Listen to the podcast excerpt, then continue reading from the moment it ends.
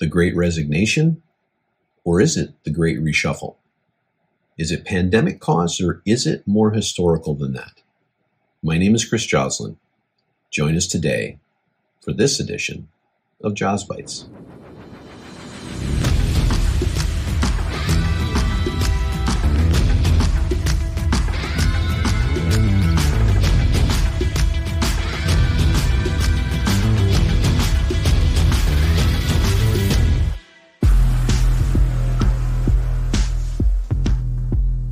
Hey there, everyone. Welcome back to another edition of Joz Bytes. As always, we are sponsored by iLevelLogistics.com, coming across your screen at this very moment, hopefully. And today, as said a few minutes ago, I want to talk just briefly about something that kind of I termed as the Great Reshuffle. You know, a lot of people are talking about the Great Resignation these days in the business world, but I've kind of redefined that a little bit to the Great Reshuffle. Um, and we'll go into some of the reasons why in just a, a second or two. But by all accounts, you know, the coronavirus pandemic motivated employees to con- at least contemplate their careers, to reflect on the hours away from their family, to envision an entirely new work life balance, as it were. And that's something that, that we as individuals have always been thinking about through our entire careers. Anybody that goes into a career path or a business in general tries to balance those things and compartmentalize what they do during work hours and what they do after for recreational purposes, etc. So that is not surprising at all. The pandemic, in fact, exposed really a widespread worker dissatisfaction of some sort.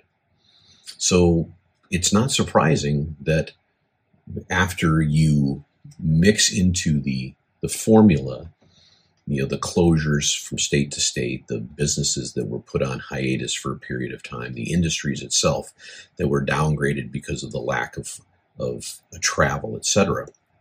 It's not surprising that that there was a great resignation that followed that kind of dissatisfaction. Millions quit their jobs in search of, you know, flexibility and greater fulfillment of some kind. And there's there's a lot of anecdotal evidence to point to people looking for something new and better in their lives. But is that the whole story? You know, the business leaders quickly endorsed this kind of view. You know, after all, what other account could possibly explain unprecedented numbers of resignations across the nation?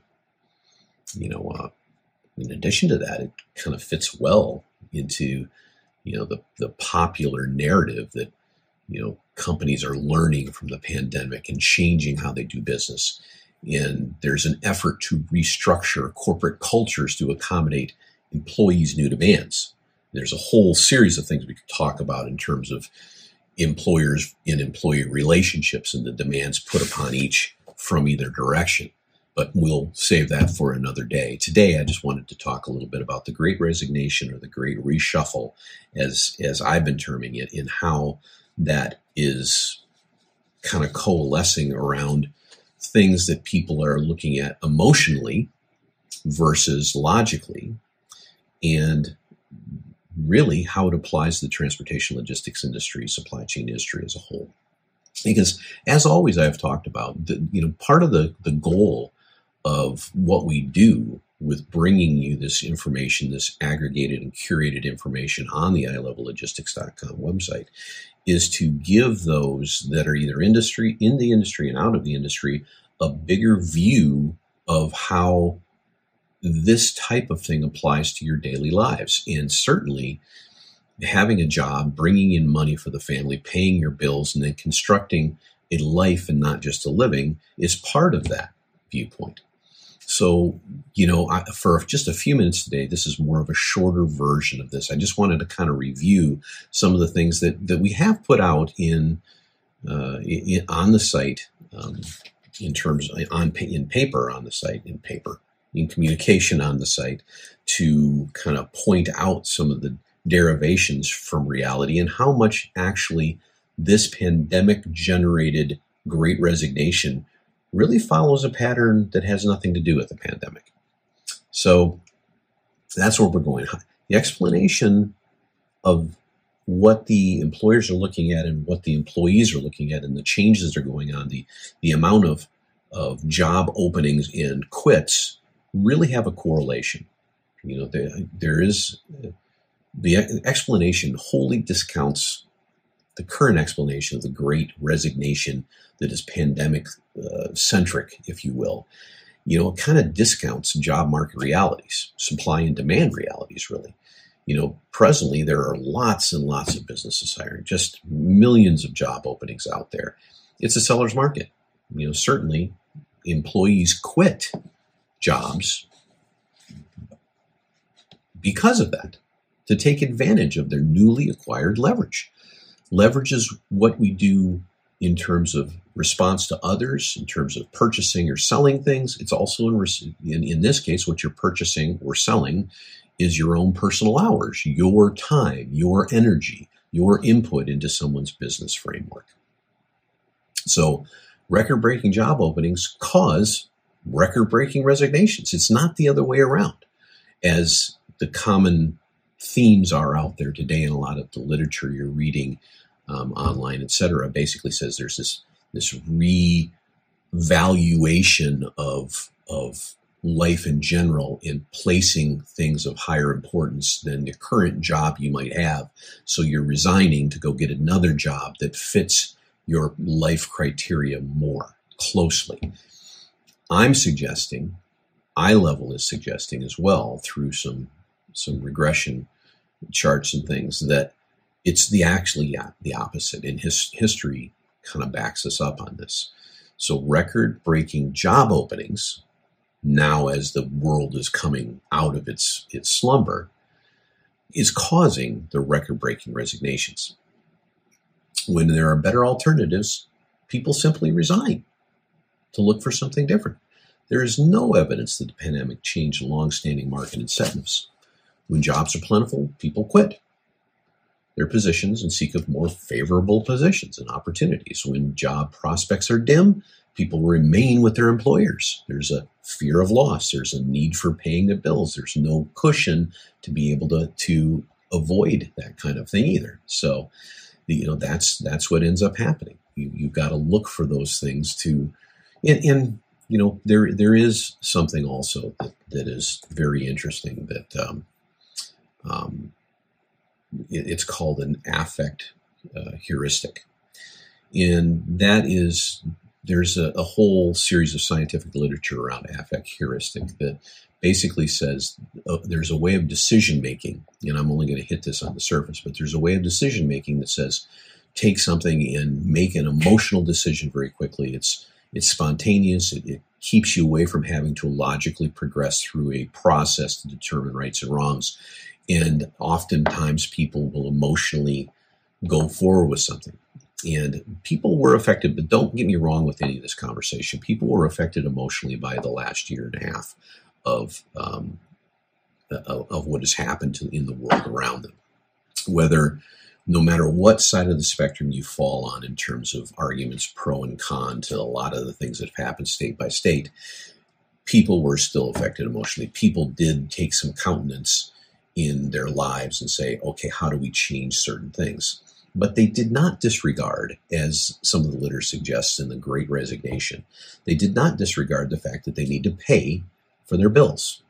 They always have had to. They need to continue to pay for the bills. The government can't pay for all your bills, maybe on a short term basis, especially when it's government cost. This pandemic, obviously, is, is it was a worldwide issue, worldwide problem, but the shutdowns, the fact that life and business and everything else discontinued for a period of time was not the fault of individuals or those businesses. It was determined by outside governmental agencies requiring and mandating things to happen. Thus, some checks were sent to you as individuals, and businesses were bailed out with PPPs, and all this other stuff occurred, which is totally understandable, totally realistic, and, and should have happened. Um, but there you know that's this is this is the route I'm, I'm, going off the trail a little bit but you know the the one thing we can look at there and there's you know a graph uh, that's probably going to come across your screen in just a second that kind of looks at um, you know job quit rates versus you know the amount of openings And in recent times, as you know, the, the job quit rates and the job rate openings vary kind of together. They strongly vary together. If you look at this chart, you can see a reflection of one or other. There's some there's some variances in the, the, the delta between the two, but you can see that the curve, if if you call that, or the graph, basically corresponds with each other almost, you know, dip for dip and uh, rise for rise. Uh, in it, the correlation between job quits and job openings is a robust point, 0.80. In April, excuse me, in April 2021, the rate of job openings reached a record high of 6.0. And the rate of job quits reached 2.7. Yet the foundational economic logic does not attract that much attention. Rather, the news media relies on you know colorful anecdotes about worker dissatisfaction and personal despair amongst everything that's happened over the course of the last year and a half, induced by pandemic isolation. And this rationalizes the view of the rise in these resignations. Okay. Um, makes for good copy, but candidly, you got to ask yourself a question. Do employees resign in a bleak job market? The data suggests otherwise. So, you know, again, looking at this you know, job opening to job quit variance um, suggests just that. So, in predicting job quits, you know, we can use probably 20 years of pre-pandemic monthly job opening and job quit data. You know, iLevel did a constructed regression model to forecast the job quits. The model produced a line of exception, blue line, right, on the graph, and uh, um, think of that line as kind of an expected rate of job quits for any given rate of job openings. For example, you know, eyeing the graph, following the, the blue diagonal, you can see the job openings rate of 2.0 generates an expected quit rate of about 1.6. Job opening of 5.0 translates to a quit rate of about 2.4. Now, if, if you consider the you know yellow circles that represent the months during the pandemic, you'll notice that the yellow circles are clustered tightly around the expected path. The early pandemic months are included as a great deal of uncertainty and falling employment are the exception. Um, as would be expected at the onset of this pandemic. Voluntary resignations were understandably low. You feared for losing that job with the, the fear of the unknown as a, ahead. But as, as workers adjusted to the pandemic life, as it were, job openings have rebounded and quits rose. For example, the February, March, and April 2021 data points fall below that blue line. In other words, job openings are excellent predictors of job quits. This it, has there's outliers to this always. There are emotional outliers. There are people that are trying to change their lives fully and are using this time period to reevaluate things. Perhaps that would apply more not to job quits, but job retirements, perhaps pre retiring, things like that, getting out of that rat race, as it were, using this as, as a reason or as a jump off pad for doing that sort of thing. But job quits to job openings still follows the trend that we're talking about and is related more to, to serious data than it is to this this idea constructed by the media today that there are there are you know millions and millions of people reevaluating their entire world, their life experience based on this this year long issue. So, in conclusion to that, I mean, I would I would suggest that in normal times there are more job openings available, more people quit their jobs, right? Under usual un, in under unusual circumstances like the pandemic, the same principle holds. The model demonstrates this logic. Using only pre-pandemic data, the model forecasts job quits for April 2021, and it shows right on that that that graph that you see there. So no one really disputes that these are unprecedented times. You know, it's it's been crazy to say the least. Uh, millions of people, in fact, uh, either have resigned or are resigning, or you know, post being laid off are now permanently resigning from those jobs. And there appeared to be more of a great reshuffle industry wise. And I'll define that in just a second a little more. But the cause for this change should not be attributed to personal epiphanies and you know prompted by pandemic seclusion and remote work and things like that. Indeed, regardless of social or political conditions, employees often contemplate their work environments and yearn for greater independence, flexibility, and increased job satisfaction. That's kind of what people do. If you don't like what you do, you're always thinking about what you might do to make your circumstances in life and business and everything better.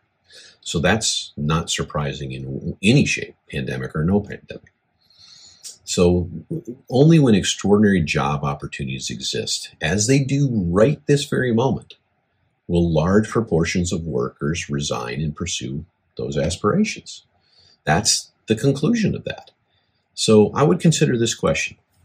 If the if the rate of job postings had stayed appropriately at 4.5 this year as it was in September of 2020, would the job quit rate really be a record 2.7?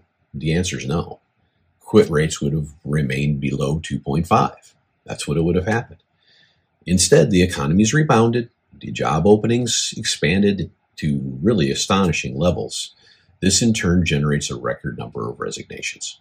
An improving and revitalized job market made this possible. Now, as far as the great reshuffling is concerned, I would I would add to this and supplement what I'm talking about and reiterate something very very simple. There's a supply and demand curve for everything. People are the supply.